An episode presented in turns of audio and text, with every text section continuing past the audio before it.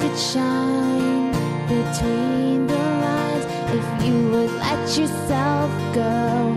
Find some place you know you can use your words, use your hands. You can change the world or just pretend. Express yourself, take a chance, and you'll see who you'll be. It's time to express yourself, where teens talk and the world listens. Presented by Star Style Productions as an international outreach program of Be the Star You Are charity. You'll rock to an hour of adolescent fusion with your teen hosts and on air reporters. Meet and chat with cool celebrities, exhilarating experts, and tenacious teens with subjects regarding anything and everything that you want to know. It's time to kick off the fun with our star teens. Welcome to Express Yourself. The realization of ignorance is the first act of knowing. Jean Toomer. Hello, and welcome to Express Yourself. We're a program by, for, and with creative young people. A platform to give teens a voice right here on the Voice America Empowerment Channel. From Cynthia Bryan, producer of Express Yourself, and Star Style Productions, we bring this program to the airwaves as an outreach service of the Be the Star You Are charity, a top nonprofit honored by GuideStar and great nonprofits. For today's show, Be the Star You Are wants to thank everyone who has volunteered and supported Be the Star You Are over the years. We are thrilled to be serving the world.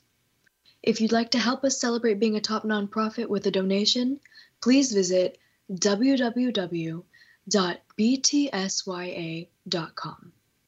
That's www.btsya.com.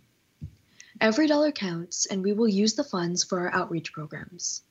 Make sure to listen to Express Yourself wherever you listen to radio or music iTunes, Amazon, iHeartRadio, Stitcher, Spotify, and more. We broadcast from the Empowerment Channel on Voice America Radio, the largest radio network in the world. Hello, I'm Hannah Sahota, the host for today's show.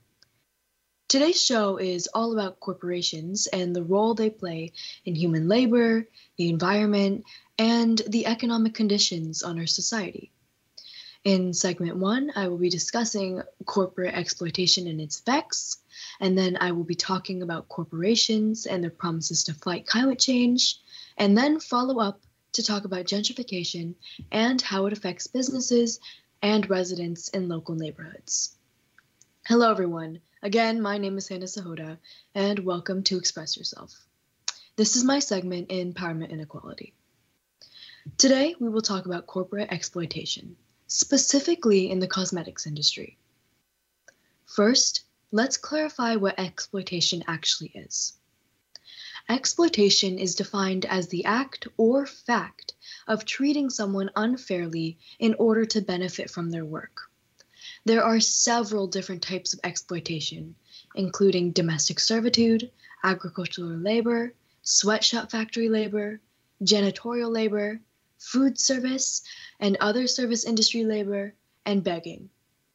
These are often used in human trafficking, and companies and corporations often use these methods in foreign countries where labor laws are more lax and less regulated, mainly in South America, Asia, and Africa, in addition to the now more popular subtle cases in the US. So I'm talking about two types of labor. There's bonded labor, which is debt bondage. And this is where victims have their labor demanded as a means of repaying a debt or service that has unclear, vague, or manipulative terms that ensures that the victims will continue to work until their debt is paid off, when in reality it is not and the debt is just liquidated. And the second type of labor I will be talking about is forced labor. And this is labor in which victims are forced to work against their own will under the threat of violence or some other form of punishment or repercussion. The oppressor, in this case, restricts their freedom and enacts a sense of ownership over the victims in order to ensure continued labor. And as I said before, it could be domestic exploitation, which is a type of forced labor where the victim is usually expected to work in or around a person's home every day and be, unquote, on call 24 hours a day. Agricultural labor is also very prominent, in which is in which farming workers are treated poorly and paid extremely low, illegal wages, and sometimes are threatened to stay by force.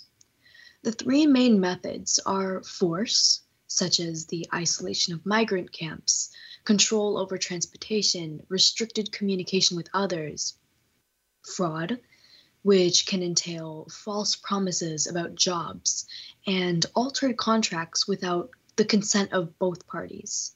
And lastly, coercion, such as for foreign workers, like the threats of deportation, harm to the victim or victim's family, document confiscation, or manipulation of debt workers.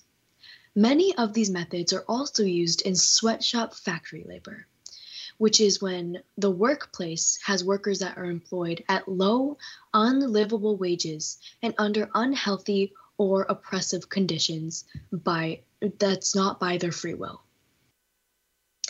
These types of exploitation, specifically forced labor, is prevalently used in corporate industries. Some examples being the recent 2021 child slavery lawsuit against Mars, Nestle, and Hershey in which it was revealed that there was mass human trafficking and child slavery in this chain operation. Eventually, the case was dismissed by the Supreme Court on the basis of the Alien Tort Statute, which is a U.S. federal law that gives the federal courts jurisdiction to hear lawsuits filed by non U.S. citizens for torts committed in violation of in international law, including labor exploitation. They ruled that this was not applicable out of American borders, but the Supreme Court acknowledged the presence of exploitation in these chain operations, which shed light on the true extent of corporate exploitation worldwide. However, what I really wanted to bring attention to was the prevalent use of exploitation in the makeup, fast fashion, and wig industry. Hundreds of millions of individuals love using the products from around the world. But has anyone asked where all of these items and clothes actually come from? First, let me start with fast fashion. The past two years, fast fashion, specifically online fast fashion change, chains, have absolutely soared in popularity. Some are some being Adidas, Hot Topic, H&M, Uniqlo, Victoria's Secret, Shein, Gap, Fashion Nova, Zara, Urban Outfitters, and many more. These are some of the hundreds of thousands of fast fashion brands that encourages and sustains unethical business practices. These companies thrive off the popularity of mass consumption. Approximately 800 billion pieces of clothing are consumed and approximately 85% of these textiles ends up in the garbage or thrown out into waste bills due to the ever-changing idea of what is high fashion or quote unquote trendy during a short period of time rather than long term. These constant changes in fashion standards is what makes these fast fashion chains thrive as people will keep coming back to purchase more time appropriate clothing in order to fit in. It is a never ending cycle, similar to gambling. Gamblers will eventually, or maybe always, lose, but the house will always win. These companies are often, as discussed before, eager to go to foreign countries such as commonly Vietnam, India, and Bangladesh because their laws and oversight of worker conditions during textile production is extremely lax, allowing for much leeway in the treatment of these employees. 75 million factory employees, to be precise. This high demand of approximately 53 million tons of clothing every year increases the need for more workers. And clothing chains understand that labor exploitation will lead to more output, which is satisfying the customers, and more profit due to the minimal, unlivable wages provided to these workers, in addition to obscene working conditions and treatment. Of the 75 million factory workers employed by these companies, studies show that only 2% of these workers make a living wage, leading to the phrase slave labor to be frequently associated with these corporations. These employees and workers, when working with all of this fabric and clothes, are not only with wrong hours and conditions, but also have a higher health risk, such as having cancer and injuries. But these employees are too afraid to not show up to work. According to recent data from Nike, with studies from the US Department of Labor, there is an estimate that the fashion industry workplaces have up to 1.4 million injuries annually. If you don't think that's bad, this rate of injury is equivalent to 5.6 workers having a fatal health risk or injury in a group of 100 workers.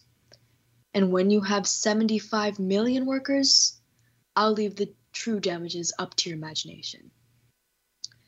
The makeup industry, unfortunately, is not any better.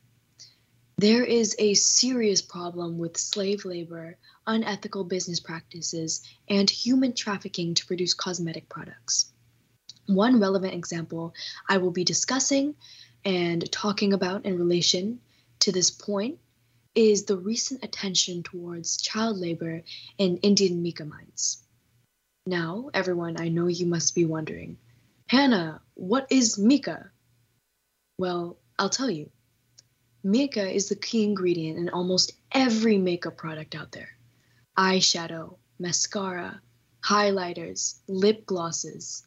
It is a mineral most commonly found in India, the country being one of the top exporters of mica to several, several popular cosmetic brands. Recently, slave labor involving children mining in narrow tunnels, having the risk of lung cancer from mica powder, being crushed to death by loose rocks in a mine, becoming more vulnerable to sex trafficking, and having the chance of obtaining lethal infections was brought to everyone's attention at Jharkhand and Bihar, two Indian villages plagued with poverty. According to the Center for Research on Multinational Corporations, 25% of the world's mica is sourced from these two villages in India. In these two states, 22,000 children work in mica mines. Some of them are as young as four or five.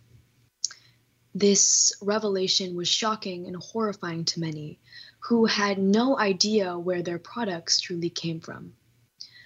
Unfortunately, I'm here to tell you that this is only one example of the many slave laborers who work in lethal conditions to obtain the minerals and ingredients necessary for makeup, accounting for this year $93.5 billion in the total industry, with brands such as MAC, Too Faced, L'Oreal, Bobbi Brown, and more being associated with India's child labor systems due to their recent purchase logs and frequent suppliers to Jharkhand and Bihar. Lastly, in addition to makeup, I will also discuss labor exploitation in the wig industry.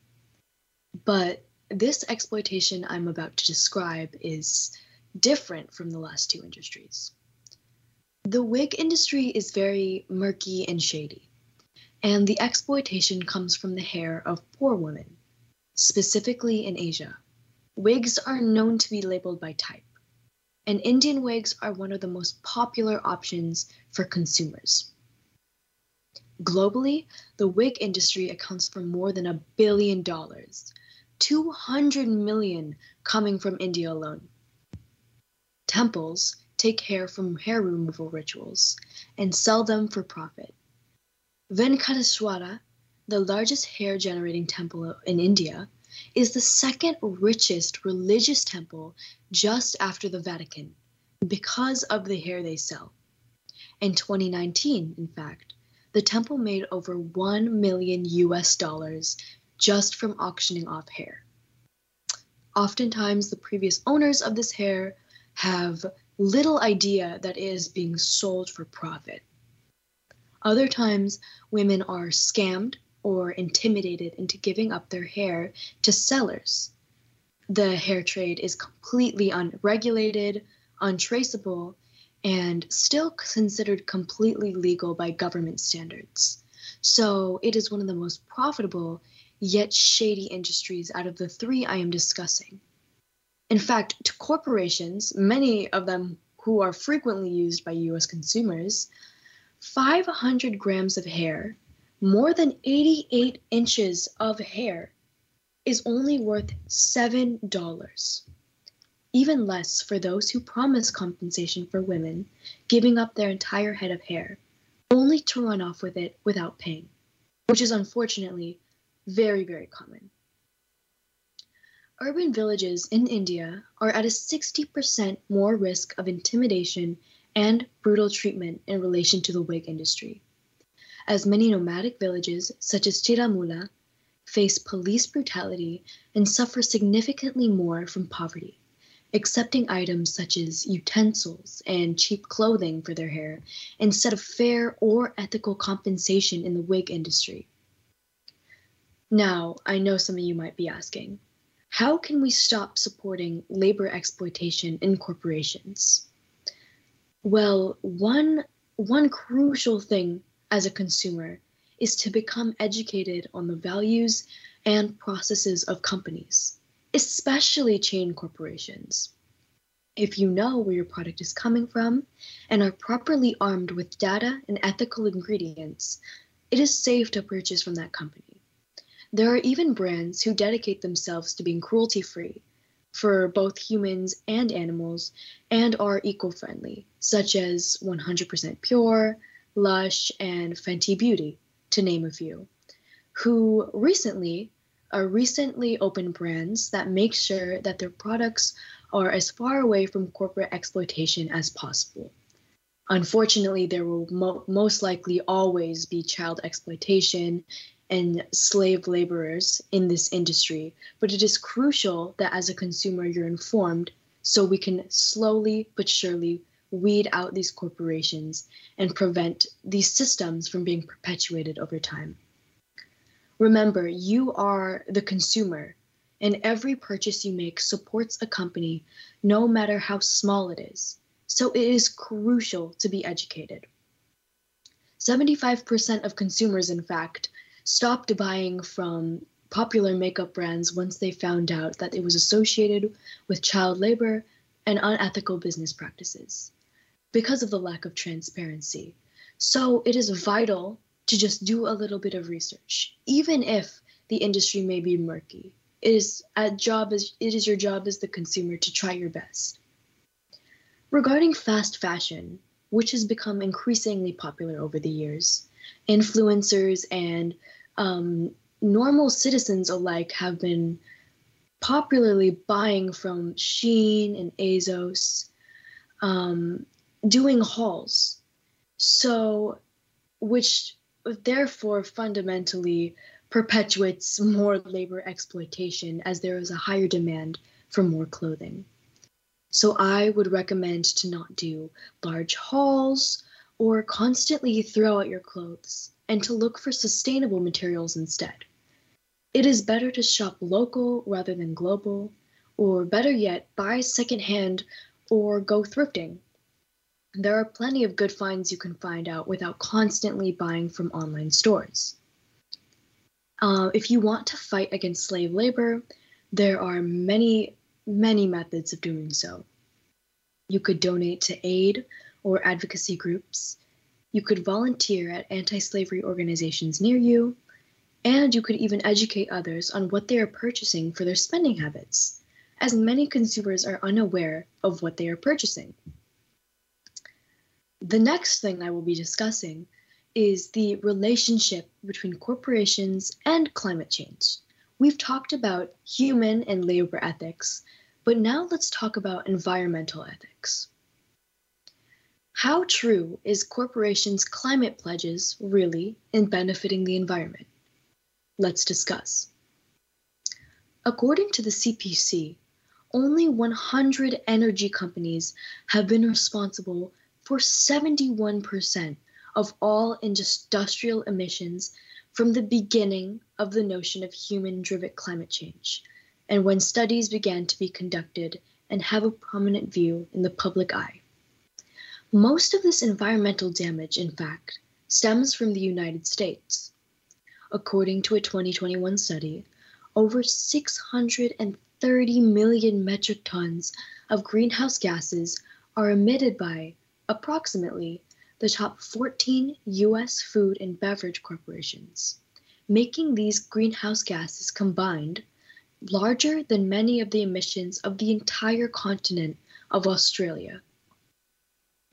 As a result of recently increased pu- public support and pressure on companies to make their policies more eco friendly, green policies became of increased awareness, and now many corporations are making something called climate pledges, which is setting targets of how much greenhouse gas emissions they will reduce and how they will do it.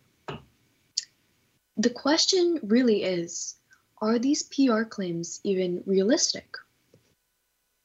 According to the study from the CCRM, Corporate Climate Responsibility Motor, many corporations and large companies are grossly exaggerating their environmental progress while not releasing data on the true effects of their products.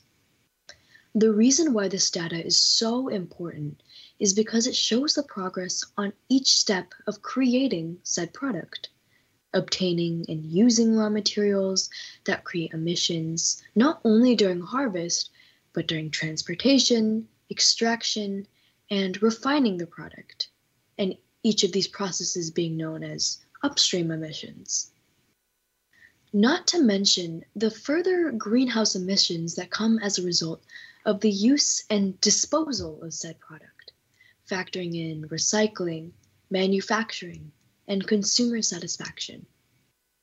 Intentionally glossing over these results and failing to account for the damages is leading to a mass amount of uncharted greenhouse emissions from corporations while skirting around corporate climate commitments, which is extremely concerning. This, this method, it's very common and it's known as greenwashing. And for everyone who doesn't know what that is, greenwashing is defined as the process of, and I quote, conveying a false impression or providing misleading information about how a company's products are more environmentally sound. The CCRM gave not only the study showing, showing the data of each corporation, but they also gave an integrity rating to many popular companies regarding environmental policy follow through, ranging from reasonable, reasonable to moderate to low to very low. Reasonable, they did Maersk. Mo- moderate, they did Apple, Sony, and Vodafone. And in low and very low, I will just be listing a few. In low, for environmental policy follow through, they had Amazon, Enel, Telecom, Google, Hitachi, IKEA, Walmart, and Volkswagen. And in very low, some of the companies they named were BMW Group, CVS Health, JBS, Nestle, Unilever, Novartis, Accenture, and more. This study concluded that if these economic strategies and policies were strategically implemented and executed properly, gashouse emissions could not only could only be reduced by 40% rather than the claimed 100% from the term net zero that many of these companies claim to be able to achieve.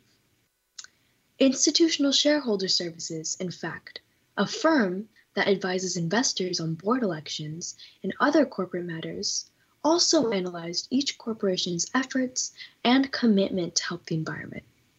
From their studies of company data, they found that over a third of the 500 companies in the S&P 500 stock index had ambitious targets.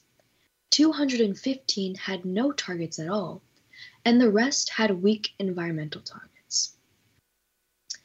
Examples of these pledges were such as inventing in forestry or carbon capture projects to offset the damages caused by the corporate products, and a promise to increase recycling and lower transportation routes. These methods are ineffective in reducing greenhouse emissions and only portray that this company is going green, which is why it is so concerning. All of these reports I've previously stated had raised very, very suspicious questions about corporate independent rating systems, as many have been shown to be inaccurate or solely dependent on loopholes in recent years. In fact, the SBTI, Science Based Targets Initiative, has raised the term near climate pledges of nearly 800 companies as within the 2015 Paris Agreement goal, focusing on environmental safety. And this company has determined that new climate analyses approved by SBTI are, and I quote, either contentious or inaccurate due to various subtle details and loopholes that significantly undermined the company's plans showing that SBTI is a very unreliable source for determining whether or not companies are within their environmental standard, which is concerning in itself, as many individuals and small corporations have trusted SBTI for quite a long period of time. However, there is some hope for the future of environmental policy, including recent enforced governmental green policies, also known as carrot and stick policies, in order to ensure that companies follow the rules or face a punishment. These policies are oftentimes easier like accepted by the house because it provides a lot of benefits that the house likes environmental safety more transparency but at the distraught of companies this carrot and stick method hence the name then comes the stick similar to drinking age. There is a penalty if you lower the age, similar to policies. Now, in the House, there are more green policies that are initiating penalties and real consequences to ensure the enforcement and oversight of these claims of going green, which is extremely effective, especially since corporations do not like losing profits to the government. And smaller corporations are playing a more active role in deterring climate change by investing in charging infrastructure based on electricity rather than diesel or gas, deploying all electric fleets of machinery, which is slowly becoming more and more popular. California, in fact, is in the process of issuing a rule for the manufacturing and transportation of cars in the future to be solely electric rather than gas or hybrid, which can have serious implications for the future uh, of green policies in government. If this is successful, there it's a 10-year experimental experimental route it could spread to other states and totally change the environmental policies of the United States. Another way that smaller corporations are playing a role is designing supply chains, distribution channels, and facilities to encourage behavioral change among employees and industry industrial ecosystems. It starts at the in, inside of a corporation. So when they adjust these supply chains to be more eco- like environmentally friendly, it has a butterfly effect that spreads to the rest of the industry. However, there have been some advantages in environmental rebuilding and preventing climate change. Over $17 billion of private capital was poured into climate tech, and in the future is set to surpass 40 billion dollars, which can open up new opportunities for a variety of different methods that were previously inaccessible or out of budget. Some uh, methods that were are, pre- are previously and even now being discussed are solar power, nuclear energy, wind power, like the topography of the land, it's all being factored in, which is super important because now this environmental dialogue with the recent weather changes is becoming more relevant than ever. Now, some some people may ask, how can corporations and governments together successfully reduce greenhouse emissions? I'll tell you. It's they can set local emissions goals on the governmental level, which starts small but then goes big, similar to um, landowner policies. They start in towns, and then eventually it creates a holistic effect that affects the entirety of the United States. Um, they can encourage people to be, even citizens can have a role in environmental policies and being aware of what they're using. They, you guys can be smart about your air conditioner. Um, they can encourage electric vehicles. Um, be smart about nuclear power, as there is much controversy, as many people say that it's not environmentally friendly, but the opposition is arguing that it's a better alternative to diesel and coal products, which will be very interesting in Congress and in the Senate as the future, as especially now, green policies are becoming more and more prevalent. The government can make it easier to live without cars, providing more like carpooling or transportation opportunities, or maybe easier routes. Um, people can prevent wasted food by eating your food, properly disposing of it, and corporations, in fact, can even incentivize carbon farming and curb the effects of meat and dairy when applicable to the food industry, as that accounts for over 30% of most of the emissions. So, now we know about the environmental aspects, human and human ethics aspects of business. But now I wanted to discuss what actually what is a problem or a threat that is posed to not only residents but also small businesses and large corporations.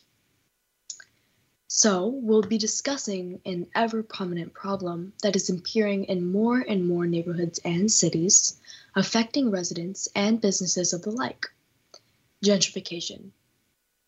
Now, what is gentrification?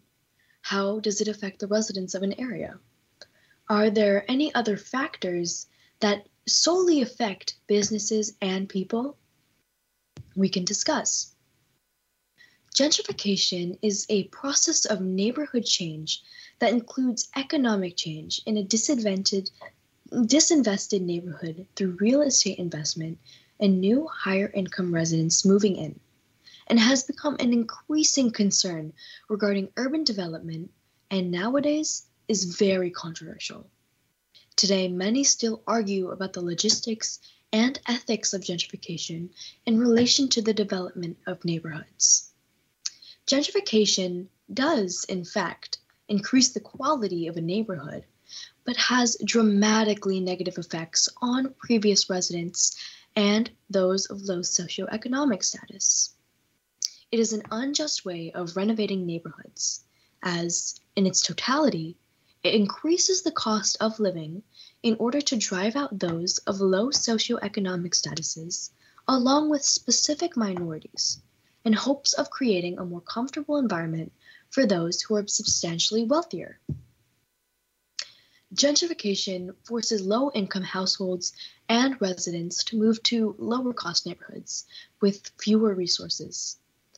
The process of gentrification entails the movement of highly affluent and high class citizens moving into those of the previous residents of lower and poorer status. When these numbers of new wealthy residents starts to rise, it can have many negative effects on the previous inhabitants, such as forced displacement.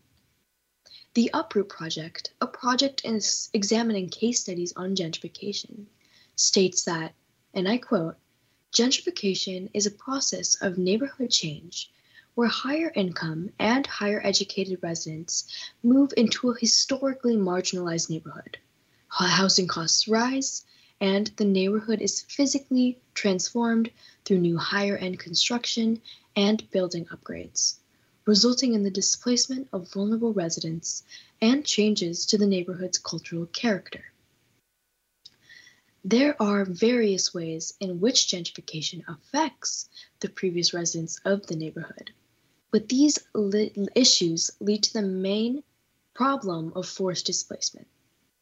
When wealthier individuals move into a poorer neighborhood, the housing becomes more expensive due to the increased price of buildings, which then increases rent. As stated before, the previous inhabitants of these properties are making a lower income than the rent required and are forced to leave the neighborhood in search of cheaper options.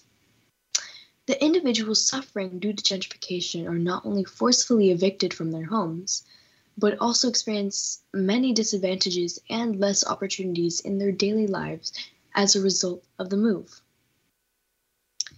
Bloomberg, Bloomberg City Lab states it qualifies in the as an emergency in the sense that we have housing affordability issue or you have a large number of renters who might be pushed out of the neighborhoods that become unaffordable, pushed further out from the city, distant from public transportation, and distant from their jobs. Accessibility is an increasingly alarming issue regarding gentrification, as many individuals who experience this problem do not have access to the basic necessities required to function in everyday life. After being forcefully displaced from their homes due to increased rent prices and greater affluent residents, there is a limited number of neighborhoods that said people can move to. These neighborhoods typically consist of individuals who are poor or of our minorities, specifically in the African American, Latin, and Native American community. So, this has become an increasingly problem.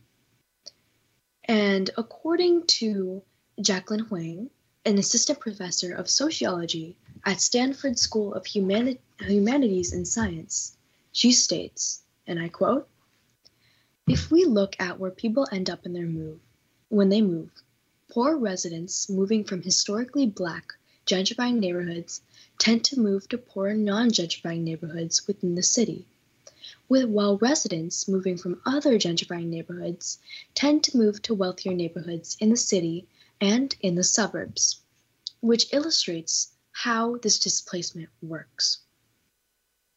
Many cannot support their families, and from a lack of transportation to a greater distance from their jobs, displaced individuals have fewer resources and opportunities than that of their affluent counterparts. No matter what it is a very, very prominent problem.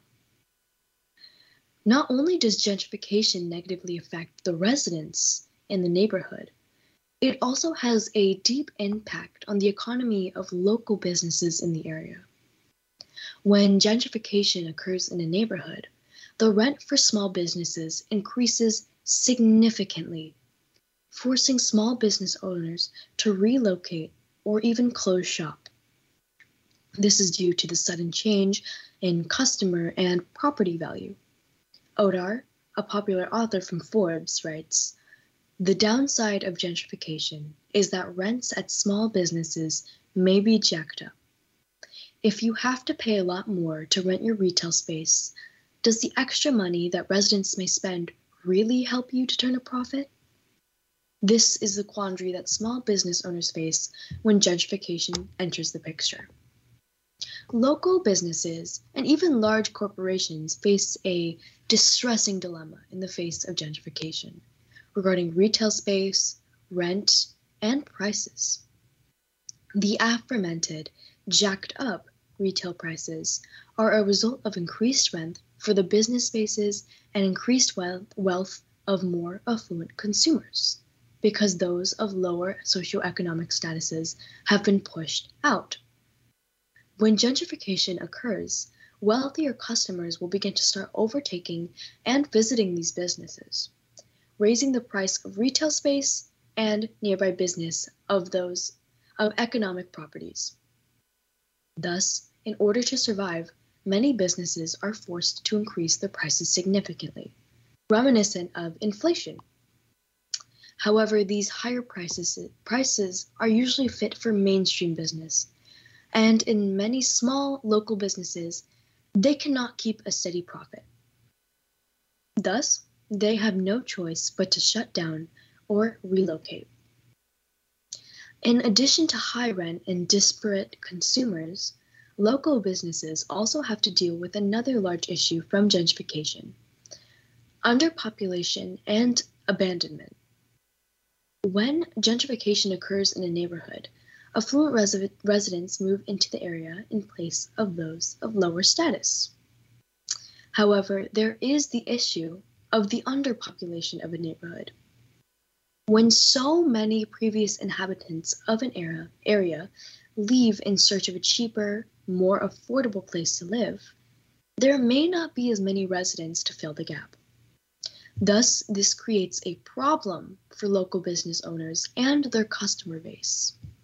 According to City Observatory, on the other side, just as non gentrifying, low income neighborhoods usually see a kind of displacement with rapidly declining populations as people leave for areas with stronger neighborhood amenities.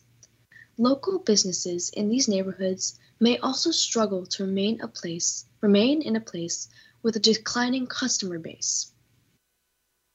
When individuals in a neighborhood undergo forced displacement, there is a plethora of empty spaces that need to be filled up by new residents, who, in fact, with their old neighborhoods, prefer more space. As the rent prices are so high, in some cases there are not enough people that can afford to live in the area, which therefore re- results in the aforementioned underpopulation and abandonment of the neighborhood. Local businesses suffer greatly because of this and usually have to cl- close or move to a more active, populated area to keep running. However, many local businesses do not have the funds to move, so their livelihoods and jobs are shut down, which is why it's such a huge problem.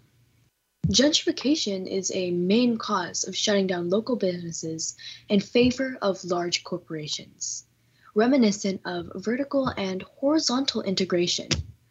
There is no chance for small boutiques or small businesses to survive in these areas because of the forced displacement of previous inhabitants and the community for their rent and customer base.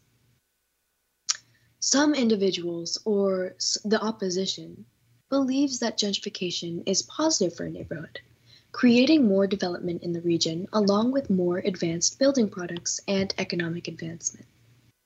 However, what they fail to consider is the numerous negative effects gentrification has on the poor residents and inhabitants of the neighborhoods in favor of creating a more quote unquote quote desirable environment for more affluent, wealthy, mainly white residents. This argument that gentrification is purely positive is fundamentally flawed for small businesses and residents in favor of a wealthier customer base and large corporations which further impacts local shopping, which ties back into the environmental policies of these corporations and human treatment because now there are no alternatives for these consumers.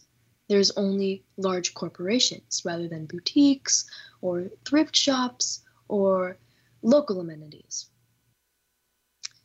So, gentrification results in forced displacement which uh, due to increased rent prices, bribery, and landlord eviction to free up housing spots.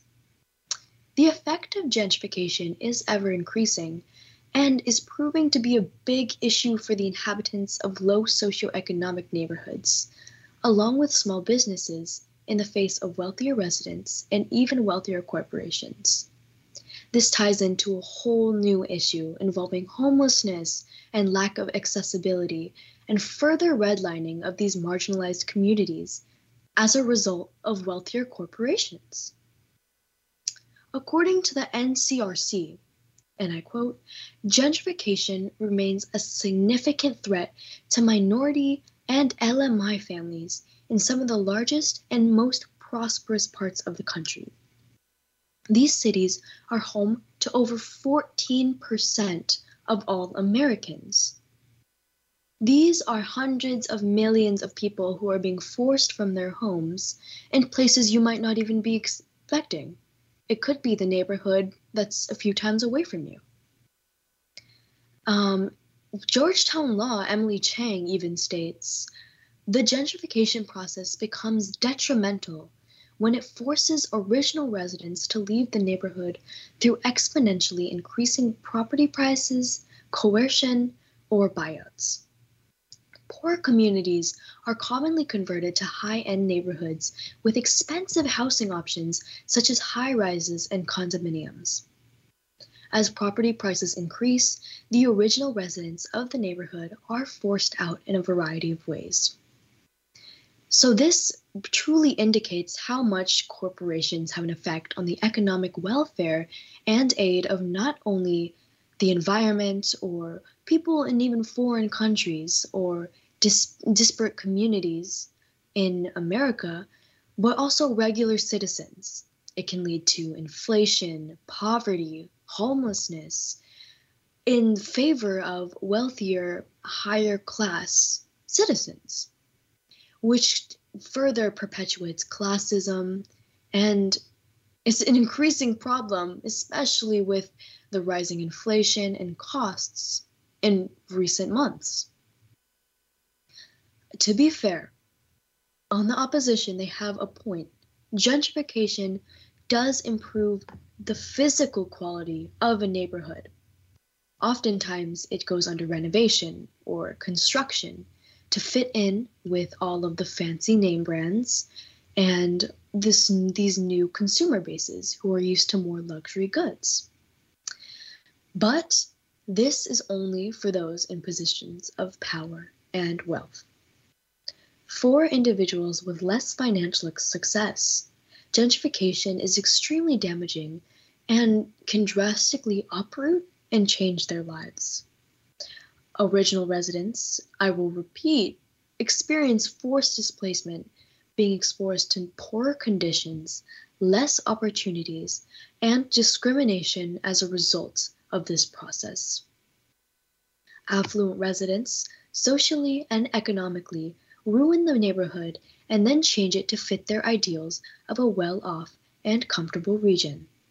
It increases the cost of living, drives out local businesses, creates a whole different culture from the previous neighborhood in which a community, oftentimes surrounded around minorities, has been built painstakingly decade after decade, only to be replaced with this new, foreign, industrialized way of living and thus, gentrification is not only an extremely efficient, but also concerning process that goes against those who are vulnerable and struggling, both in business and residence. It is a common misconception to think that gentrification will clean or make a neighborhood more suitable to live in. And this is extremely false it's detrimental to residents in a neighborhood who need aid and support and less redlining and more opportunities.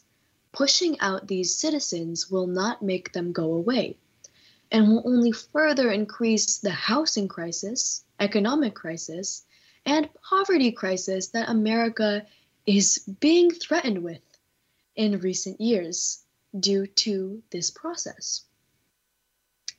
These individuals of low socioeconomic status have less opportunities than their wealthy counterparts and need to be protected as such. All of these corporations play a different role in each factor of our lives. Even if we may not know it, behind the scenes, we we don't see a lot of the processes that go into this non-transparent, industrialized corporations like system. A lot of times we don't see it, but it does have a very severe impact on all aspects of our lives, which is why I implore all of us as consumers and young, especially like young teens. I know it's very popular to buy clothes and get new get new, you know, infrastructure or maybe gloss over those who are struggling. But in the long run, it's only going to cause more problems and further perpetuate these unethical business practices and unjust economic changes to those who are less fortunate or are in lower socioeconomic classes. So, I implore all of you to go out and maybe learn more about these brands. Look up what what products you use. Like if you use blush, maybe look up where do they get their products? Where do they get their ingredients? And share your friend, tell your friends too, cuz it's been going for decades and decades and now it's a time to put a stop to all of this exploitation. We, as teenagers, have a role and have a duty to not make the same mistakes as our previous generations. And with enough education and enough effort, we can uproot the systematic exploitation and slavery and injustice. So, that's it. I hope you guys learned a lot about corporations and how they work and how they present their policies, because oftentimes it's not taught in school. So, unfortunately, we are out of time today. I really hope you enjoyed our show today. And as always, we express our gratitude to Star Style Productions, Cynthia Bryan, Be the Star You Are, and our Voice America Empowerment Crew especially our audio engineer, Josh. Thanks to our guests from across the world, and a huge thank you to our listeners for making us a top rated program. For more information about Be the Star You Are charity, visit www.bethestaryouare.org. Find us on Instagram at Express Yourself Radio. That's at Express Yourself Radio. And remember, everyone, be aware of what you're buying. It's very, very important. And always remember to speak up, speak out, and express yourself. Be the star you are. Light up the flame that burns Make a world of difference in a world of differences when you support Be the Star You Are 501c3, a literacy and positive media charity dedicated to empowering women, families, and youth. Visit BeTheStarYouAre.org to make a tax deductible donation today. Everyone counts. Donate today. BeTheStarYouAre.org. Be the lucky star you are.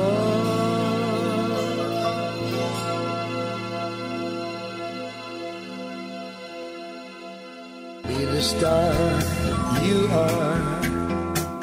Light up the flame that burns.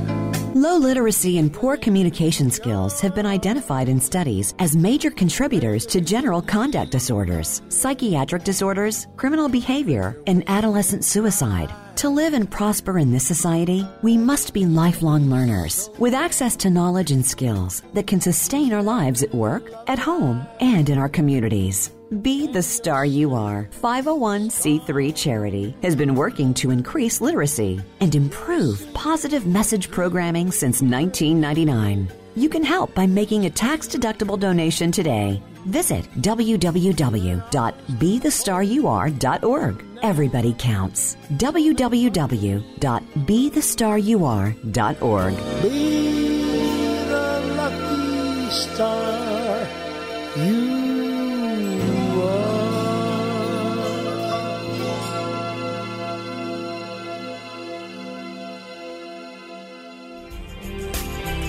Thanks for joining us this week on Express Yourself, produced by Star Style Productions LLC as an international outreach program of Be the Star You Are charity. For more information about our show, be sure to visit expressyourselfteenradio.com. Please join us again next Tuesday at noon Pacific Time, 3 p.m. Eastern, when teens talk and the world listens on the Voice America Kids channel. Until then, remember to express yourself. Stars could shine between.